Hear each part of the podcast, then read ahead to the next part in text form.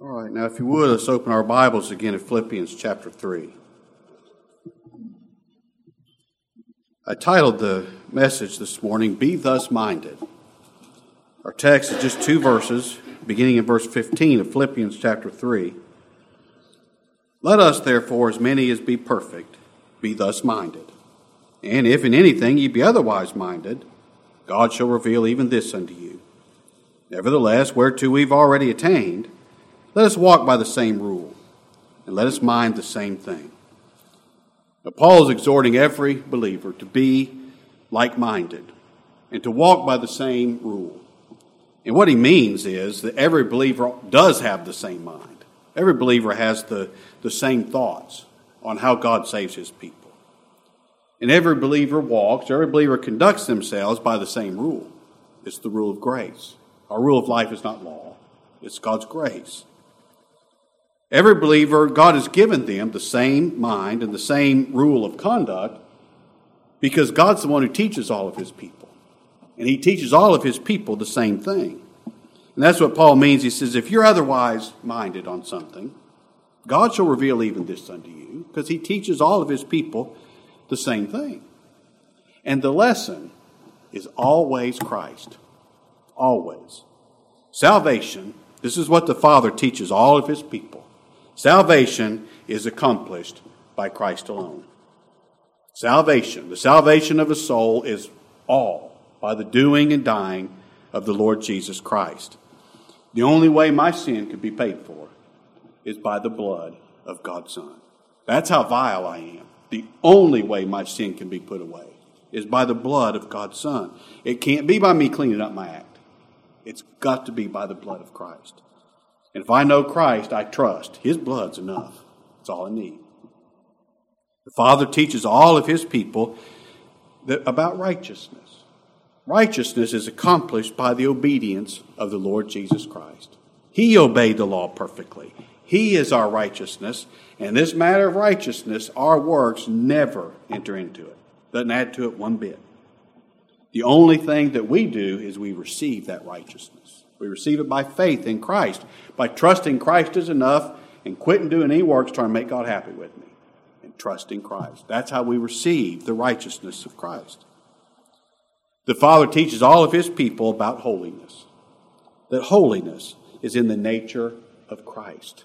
It's the nature of Christ in us, never by our own goodness. Never, ever, ever do we make ourselves holy by our goodness. It's all in Christ. The Father teaches all of His people, there's not one left out. He teaches all of His people. We need Christ to be our all. He's our prophet, He's our priest, and He's our king. Christ is our prophet. What does a prophet do? He reveals God to us. He comes to us and tells us this is what God said. This is who, he reveals God to us. Christ is our priest. What does a priest do? He represents the people to God. He offers a sacrifice for sin to God. Christ is our priest. By one offering, he hath perfected forever them that are sanctified. That's our priest. And Christ is our king. Now, what's a king do? Well, a real king, not just a figurehead, a real king reigns over us. I tell you, a lot of our theology would get fixed up if God teach us this lesson the Lord Jesus Christ is not our buddy. He's our king. He's our king. He's not our equal. We bow to him as king. We do not decide what to do with him. He decides what to do with us as he will. His will completely unaffected by anything that we do or don't do. He's our king and we bow to him. The Father teaches all of his people. The Father teaches all of his people something about ourselves. He teaches us that we're born dead in sin. We're born alive physically, aren't we? But spiritually, we're born dead in sin. And since we're dead, there can never be any hope for anything spiritual found in something in us, what we do or something about our nature. The only way that we can see Christ, the only way we can believe on Christ, the only way we can have spiritual life is if the Holy Spirit gives it to us in the new birth. He's got to cause a new nature to be born in us that sees Christ and believes Christ. That's all the work of God.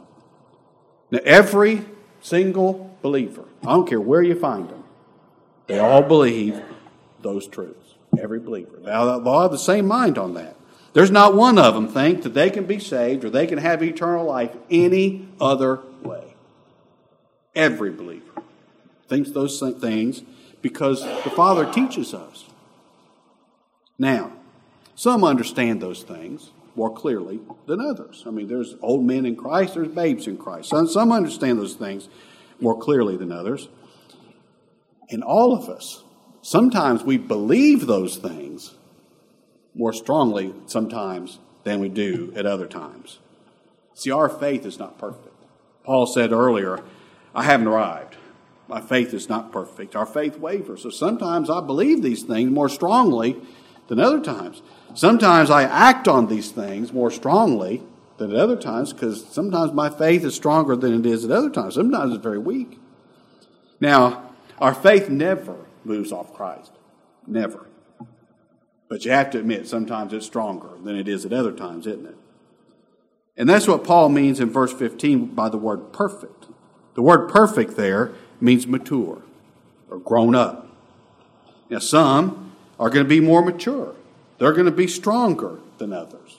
But we all believe the same thing. Some are stronger than others, some have stronger faith than others, but we still all follow the same rule.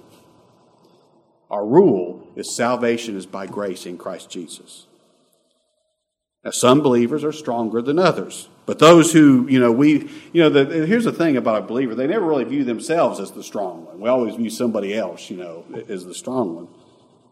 No believer is satisfied with our growth. What if you are one of the older ones? You've been in the faith a long time, you've been well taught. What if you are one of the stronger ones? Well, no believer, just like every believer is of the same mind about how God saves sinners. We're all of the same mind this way, too. We're never satisfied with our growth in these areas. We're never satisfied with the strength of our faith in these areas. And Paul's able to comfort our hearts in this by telling us now, if you're otherwise minded, sometimes if you're not as strong as you are in other times, or, or you're not as strong as, as somebody else, or these things are not as clear to you as they are to somebody else, he says, God will reveal even this unto you. God's going to teach you. The Father will teach you this, and He's going to do it through the preaching of the gospel. He's not going to speak to you audibly. He's going to do it by sending you a preacher and telling you these things, preaching Christ to you. All we have to do is just to avail ourselves to the means of grace. Just avail ourselves to the preaching of the gospel. You'll see growth eventually. It's not going to come as fast as you want. It won't be as much as you want. I can promise you that. But that's how growth comes by availing ourselves to the means of, of growth, the means of grace. And like Brother Henry told us so many times, walk in the light God's given you. Walk in the light God's given you. Now, you're not satisfied with your growth in these areas, but you do know this. God speaks to his people through the preaching of the word. You don't understand everything that's going on, but, but now you, you have that much light, don't you? Well, walk in the light God given you and he'll give just wait on him to give you more do what god has enabled you to do and, and, and wait on him to give you more light now when paul says let us um, this means be perfect be thus minded and if you um, anything you'd be otherwise minded what he's talking about is not just the immediate verses before this but it's the whole epistle it's the whole epistle and in this very short epistle paul gives us a summary of things that every believer believes. Every believer agrees on these things. Now, the theme, just if you look at the whole book as, as the theme of the book, of the, epistle to the church at Philippi, the theme is this rejoice in the Lord. Now, we rejoice in the Lord because He's the one that's done all the work saving His people. Salvation is by God's grace. And here's a good definition of salvation by grace God saved us even though we don't deserve it. Well, I can rejoice in that. God has, has blessed me with every spiritual blessing there is to be had in Christ Jesus, even though I don't deserve one of them. That's grace. Oh, I love that grace. I want that grace. Salvation is by grace. The Father chose us. He chose a people even though we don't deserve it. That's electing grace. The Lord Jesus Christ, the Son of God, died for those people, even though we don't deserve it. That's redeeming grace. Surely there's not anybody here that would say, Yep, I deserve for Christ to die for me. Nobody would say that, surely. But he did. He died for his people. That's redeeming grace. He died for us even though we don't deserve it. The Holy Spirit comes and gives us life even though we don't deserve it. We're trying to run as far away from God as we can, and the Holy Spirit arrests us. He apprehends us and gives us life and faith in Christ, even though we don't deserve it. That's regenerating grace. Oh, and after the Lord saves us, after He reveals Christ to us, after He causes us to be born again, we're so full of failure and stumbles and shame, aren't we? Just ashamed of ourselves. We're not satisfied with our growth in, our, in these areas, our knowledge of these things. And the Lord keeps us and He preserves us anyway. That's keeping grace. Now, that is saving grace. It's all found in the Lord Jesus Christ. He's the fountain of all grace. And we rejoice, don't we? We rejoice in Him. Now let's look back. I want to look back and look at four or five things here that Paul has, has given us in this epistle. And these are things that every believer has a mind for this. Every believer has this rule of life. Number one is this salvation is of the Lord from its beginning to its ending. Salvation is of the Lord, He's done it all. Philippians chapter 1, verse 6.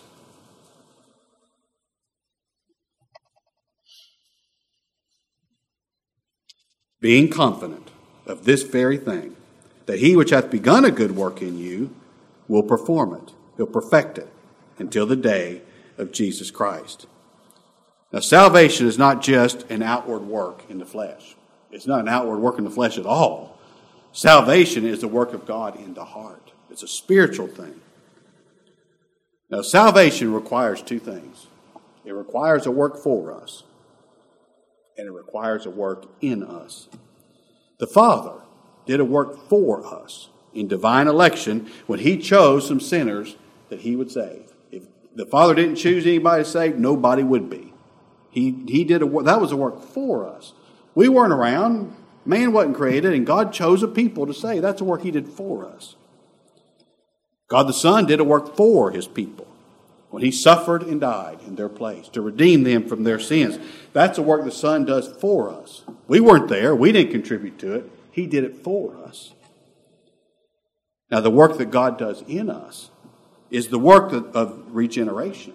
It's the work that God the Holy Spirit does in the, in the hearts of God's elect when He causes that sinner to be born again, to be born again with a new nature. It's not from like the nature of Adam that we received when we were born physically this nature is holy and it's righteous because it comes from holy seed, from the Word of God. And that is the nature that God loves and accepts. We don't have it by nature, we can't make it in ourselves by nature. So God causes it to be born in us so He can accept us. Now, I know you're not satisfied with that. You, you who believe God, you who've been born again, you're not satisfied with it. It's not perfect. You're still living in, in a body of the flesh, a sinful, dead flesh. So, how can you be satisfied with it? I understand you're not satisfied with it. But you can be absolutely confident of this.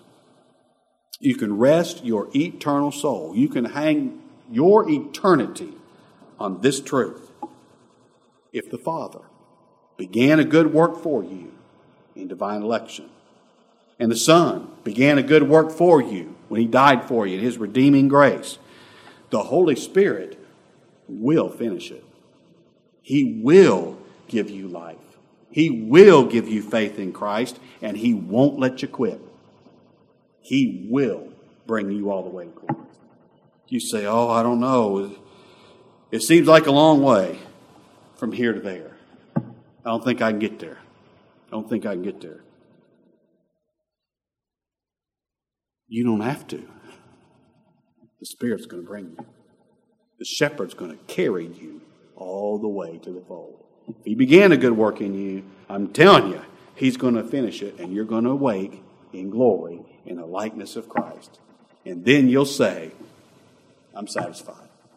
And you know why you'll say you're satisfied? You can't have anything more. See, all the responsibility for the salvation of God's elect, it's all on God. And not one straw of it is on us. Now, that's what makes salvation sure. That's how you know God's going to finish this thing because He can't fail to do what He purposed to do. He can't fail to finish what He's begun. Now, every believer knows that. Every believer believes. Every single one of them believes that. And shamefully, from time to time, we doubt and fear, don't we? And when that happens, you know what God's going to do? He shall reveal even this to you again. He's going to remind you again through the preaching of Christ it's all His responsibility. It's all His doing. It's all His sacrifice. It's all His obedience. And He's going to strengthen you again. He's going to strengthen you by reminding you. All right, here's the second thing. Every believer believes this. The Lord Jesus Christ is our Savior. First and foremost, He is our Savior. But He is our example, too. And the illustration that just crossed my mind is, is my dad. There was never a time in my life that I thought um, my dad was my equal. Never. I'm never. He was my dad. He was the authority figure. He was, I mean, he's the dad. He's in charge. He's large and he's in charge. But there came a time I didn't do what I did. I didn't mind him. I didn't because I was afraid he's going to whoop me. It's because I wanted to be just like him. I mean, more than anything in this world, I wanted to be just like my dad. Now he's my dad. He's see, I'm saying he's the authority figure, but he was also my example. Christ is our Savior. He's our King. He rules over us first and foremost. But don't you want to be just like him? Huh? Look here, chapter 2, Philippians, verse 3. Let nothing be done through strife or vainglory, but in lowliness of mind. Let each esteem other better than themselves. Look not every man on his own things, but every man also on the things of others. Don't just think how this affects you, think how it affects others. Let this mind be in you. See, here's the mind of every believer. Let this mind be in you which was also in Christ Jesus, who, being in the form of God, thought it not robbery to be equal with God, but made himself of no reputation, and took upon him the form of a servant, and was made in the likeness of men. And being found in fashion as a man, he humbled himself, and became obedient unto death, even the death of the cross. Wherefore God also hath highly exalted him, and given him a name which is above every name, that the name of Jesus every knee should bow, of things in heaven and things in earth and things under the earth, and that every tongue should confess that Jesus Christ is Lord to the glory of God the Father. Now, that's the most amazing story that's ever been told. What God has done for sinners through the sacrifice, through the obedience of His Son, our Lord Jesus Christ. Now, it, this is amazing. How amazing is it that the Lord of glory would humble himself, would go down so far to do such a great thing for sinners like you and me? That's more amazing than the human tongue can tell. But here's something else that's just as amazing the attitude that he had in doing it. The Lord of glory the Creator, God Himself, came to earth with an attitude of humility in order to save His people. God became a man. When the Lord Jesus walked this earth, it was not rob- robbery for him to say, I'm God. He wasn't robbing God of his glory for him to say, I'm equal with the Father. It wasn't robbing God of his glory for, for him to say, I and the Father are one, because he is. He is one with the Father. It would be robbery if you or I said that, but not if he said it, because it's true. What humility! The heaven of heavens cannot contain him. They can't contain him, they can't contain his glory, yet this high and lofty one humbled himself to confine himself to become flesh and reside in a human body. You know why he did it? He came to be the representative of a sinful people, and that's, that's, that's where you find them. So he became one of them. The shepherd became one of the sheep to save the sheep. He became a man. The Son of God humiliated himself, the one who has all power, the one who appeared to Abraham and said, My name is God Almighty, or the Almighty God, however he said it, appeared in the weakness of human flesh. Now, he still had all power, but never one time did he use that power to benefit himself. Not one time ever. He humbled himself to take on a body that could die. Life himself humbled himself to die as a sacrifice for the sin of his people. The law demands death for sin. My death, your death, wouldn't affect that debt one whit. But his death would, because he's perfect. So he humbled himself to die to satisfy God's justice for his people. The Lord Jesus Christ is Lord and he's master of all. Yet he humbled himself to become a servant. Remember when he washed the disciples' feet, he said, You call me Lord and Master, and you say, Well, for so I am. Yet he became a servant. He's equal with the Father, but he gave up his rights as being equal with the Father. He gave up his rights as God and became a servant to his Father. He came here to serve his Father, to do everything that the Father, all the work that the Father gave him to do, he came and he did it. He obeyed God's law perfectly so he could establish righteousness on the earth. Now that's, that's humble. He, he would have to humble himself and become a servant to his Father. But I tell you what's even more humiliating, what shows even greater humility, is the Lord, a master of all, humiliated himself to become a servant to his creatures. He came not to be ministered to like the big boss. He didn't come as a king. He came as a homeless man. He came as a poor carpenter. He came to minister to his people by giving his life a ransom for many. And here's his attitude again. Aaron, it was his delight to do it. just it was his delight to do that because of his love for his people. He loved his people so much, he was willing to humiliate himself in all those ways because his desire was to see his bride redeemed. Well, he did it all. He did everything the Father sent him to do, so the Father glorified him. He's glorified, he's seated on the right hand of the Father, he's seated on the throne of heaven. Now, why point that out? Well, it's true. He's our king. That's where he ought to sit on the throne, isn't it? But what a blessing that you and I can trust a risen, glorified Savior who's seated in heaven because the work's finished. He's not on, on the tiptoe of heaven looking and wondering if everything's going to happen just the way he wants it to happen. He's seated. He's seated. No worry. He knows his enemies are going to be laid his footstool. He knows his people are going to be redeemed and be brought to him to be with him where he is that they may behold his glory. He knows it's going to happen because he's the king and he's sitting on the throne accomplishing his will. now, Paul says, let that attitude of Christ the Savior be in your heart and in your mind. Let it direct how you act towards your brethren. You know, no job is too low for me to do if it'll help you. No job's too low.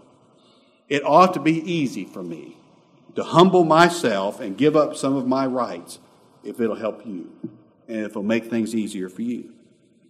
It ought to be easy for me. It ought to be, shouldn't it? When I consider how the Lord humbled himself to save me, well, it's nothing if I humble myself to help you. I mean, you know, he humbled himself. You know, I say no job's too low for me. Buddy, I'm already at the bottom of the barrel.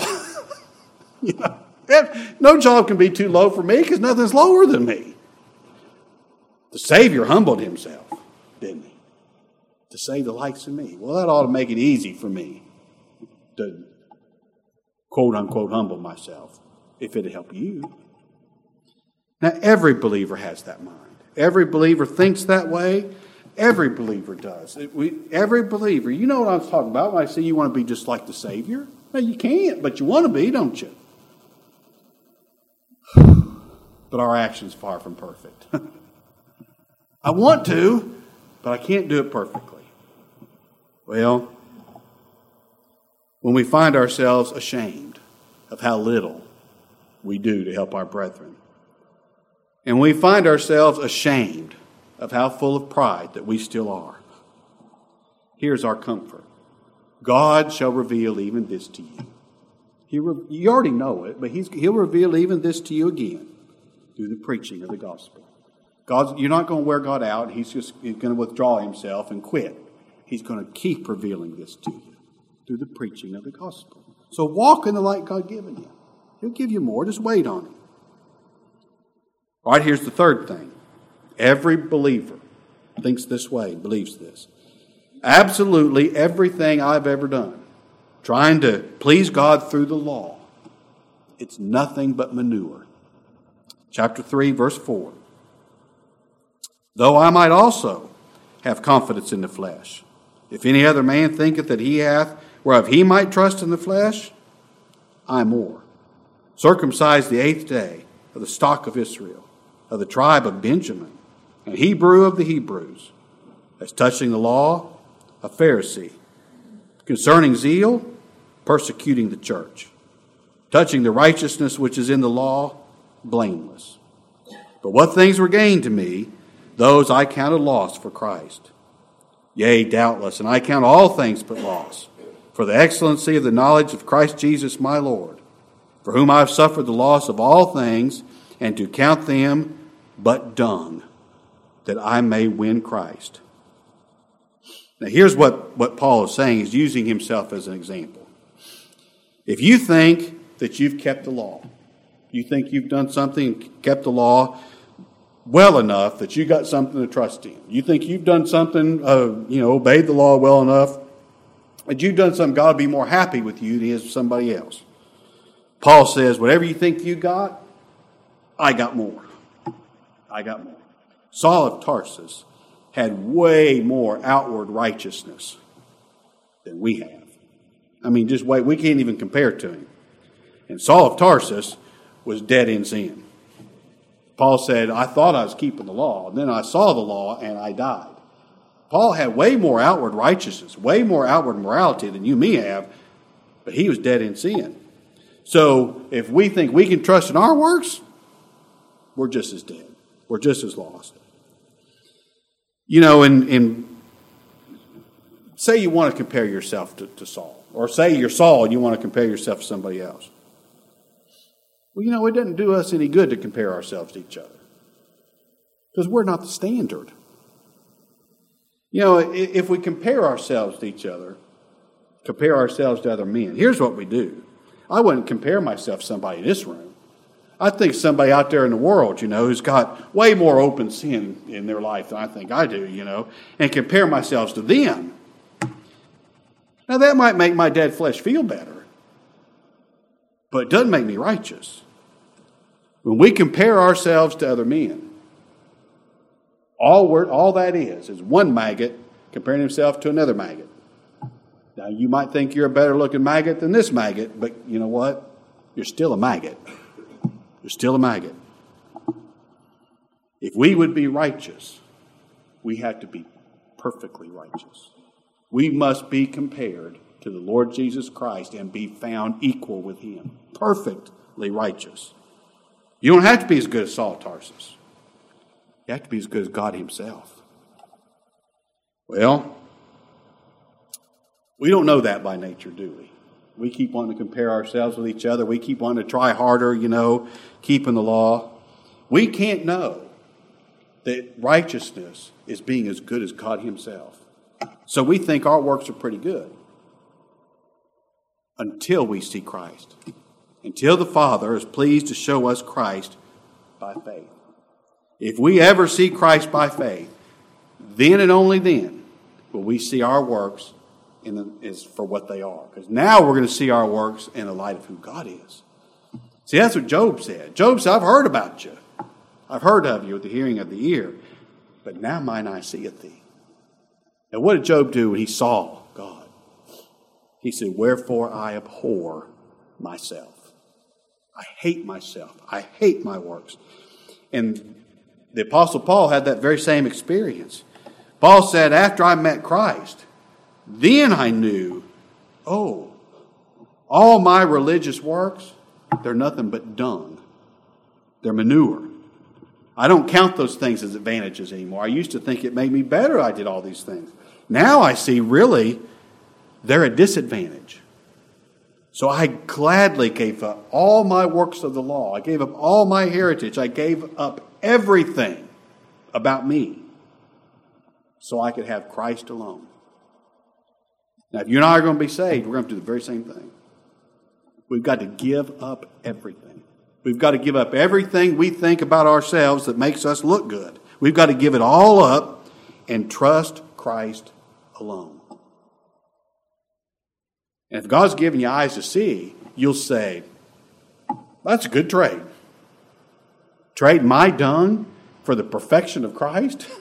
I'll make that trade every day. You know, I think it's it's interesting. You, I read a lot of these old writers. You know how and they're they're so refined. You know, in these ages past, and they say Paul's saying his works of the law are rubbish. Is what they say. Well, you know, that's not true. And when you say that, I understand they're trying to be polite and they're not trying to, you know, offend feminine ears or whatever. But when you say it that way, well, it's, it's, it's rubbish. You know, I think rubbish is like paper trash, you know, we throw under the trash can the sink, you know. But that takes the edge off the gospel because it doesn't paint us and our works. I'm not saying even our sin, I'm talking about saying our work, the best things we've ever done, saying that's rubbish doesn't give a good picture. And that's not what Paul called it. He called it dung. And the Greek word means the excrement of animals. It means exactly what you think it means. And it means the dregs that are at the bottom of the dung heap. You know, the dung heap, they throw all their the grossest stuff, the animal manure and banana peels and all these uh, whatever you know degradable things they throw, and then they just stack up on top of each other. Well, you know the first dung and the first bits of food or whatever they put down there. You know how it just kind of turns to liquid, and it's been sitting there in the hot sun and just it starts oozing out from the rest of the you know. You and I are at the top of the dung heap. We're the stuff at the bottom, the grossest stuff that's running out. That's the best we can ever produce. Now that's gross. And if we had something like that dung heap around our house, we'd get rid of it as fast as we possibly could. Well, that's how we ought to treat all of our religious works that we've done trying to make God happy with us. Get rid of them as fast as you possibly can because they're shameful. They stink and they're shameful, and lay hold on Christ alone. See, all these religious works of the flesh we've done, they don't help our soul one bit. Matter of fact, they hurt it. They hurt it. You know how they hurt our souls? Because they keep us from trusting Christ alone. We keep wanting to look at those things and hang on to those things, and they harm our souls because they keep us from trusting Christ alone. Now, every believer knows that. Every believer believes that and rejoices in it. Christ is my righteousness. It's not anything that I do. But we're in this flesh. Oh my, how often does self righteousness crop up? all the time. It's like whack a mole, you know. Just you just never get it put down, never get it, and we're so ashamed. If you trust Christ, you see that self righteousness crop up, and you're so ashamed, you hate it. It's the thing you might of all the, of our sins. It's probably the one that we hate the most, or it's probably the one we should hate the most. And we're so ashamed. We just want to hang our head. We want to hide in shame. And our comfort is this God shall reveal even this unto you. He'll show you again. And you know how He'll show you again? How is it that you're going to turn from your self righteousness again and turn to Christ again? By somebody coming and preaching Christ to you. And you say, oh, that's it. That's it. It's a constant reminder. I am less than nothing, and Christ is all. Frank, looked to Christ. That's it, isn't it? All right, here's the fourth thing salvation is had through union with Christ. Chapter 3, verse 9. Paul says, My desire is to win Christ and be found in him, not having mine own righteousness, which is of the law, but that which is through the faith of Christ, the righteousness which is of God by faith, that I may know him and the power of his resurrection and the fellowship of his sufferings, being made conformable unto his death, if by any means I might attain unto the resurrection of the dead. Now, no one can understand the gospel no one can understand how it is God saves sinners until we understand this truth of representation. The Father does not look at all men individually and say, okay, well, how are you doing? And how are you doing? Well, you're doing pretty good. You're doing real bad. Oh, you're doing real good. Oh. He didn't look at all men individually and judge all men individually. The Father looks at all men in one of two representatives. Two representative men Adam, the first man created, or the Lord Jesus Christ, the second Adam. And we've all done what our representative has done. If we're in Adam, we're condemned because we've done what Adam did. What did Adam do? He sinned against God. He rebelled against God and took that fruit in willful rebellion against God, knowing full well what he was doing, and ate it in rebellion against God, saying, I want to be God. And if we're in Christ, we're everything that Christ is. We've done everything that Christ has done. So if we're in Christ, we're perfect. That's why Paul says, My desire is to be found in Christ. When God sees me, I want him to see me in Christ. So then God sees me, Eric, all he sees is Christ. That's my heart's desire. That's what I want. Because if I'm in Christ, I'm righteous because I obeyed the law when Christ obeyed the law. Every time he obeyed the law, every time he did, thou shalt, I did too. And every time he did not do, thou shalt not, I didn't do it either because I was in him, doing what he did. If I'm in Christ, I'm dead to the law. The law doesn't even want to condemn me anymore because I satisfied God's justice when I died in Christ. Now, Christ died for me, for my sin, to pay the penalty of my sin. And more than that, I actually died in Christ. When He died, I was in Him. I died. The law says, I, I'm not looking for it. You already died. You don't have to die again. Justice is satisfied because I died in Christ. And if I'm in Christ, I have life. Because when Christ rose from the dead, I did too. Because I was in Him. The same power that raised Christ from the dead is used to give me spiritual life in the new birth. I have life because I rose in Christ. Now that's salvation. As simply as you can put it, that's how God saves sinners. And you'll notice not one bit of that was accomplished by the creature, was it? It was all accomplished by Christ. and it's ours because we're in Him when He accomplished it. See, Christ did it all, and it is finished. Now it's finished. That takes all the pressure off, doesn't it? If the work's already done, you know, that's a mighty good time to show up, isn't it? When the work's all finished. That's the believer. We showed up when the work was all finished. All the pressure's off. All the worry and fear about judgment is off. We can just rest in Christ. Now, every believer knows that. Every believer knows that. Every believer believes that wholeheartedly. But from time to time, we start looking at ourselves and we worry. And you know why we start worrying? Because we're thinking God's doing the same thing I'm doing, looking at me. And the Holy Spirit comforts our hearts by revealing this unto us again. It's all in Christ. The Father's looking at you in Christ, not you. And all the pressure's off. Now, every believer's minded this way. Every believer thinks this and is minded this way. Every believer is following Christ as our way of life. But we haven't arrived yet, have we? No, we're not perfect yet. But we're going to keep pressing towards it. We're going to keep pressing to Christ. That's what Paul says in verse 12. Not as though I'd already attained, either already perfect, but I follow after. If that I may apprehend that for which also I am apprehended of Christ Jesus. Brethren, I count not myself to have apprehended, but this one thing I do, forgetting those things which are behind, and reaching forth unto those things which are before. I press toward the mark for the prize of the high calling of God in Christ Jesus. Every believer knows this. I'm a work in progress.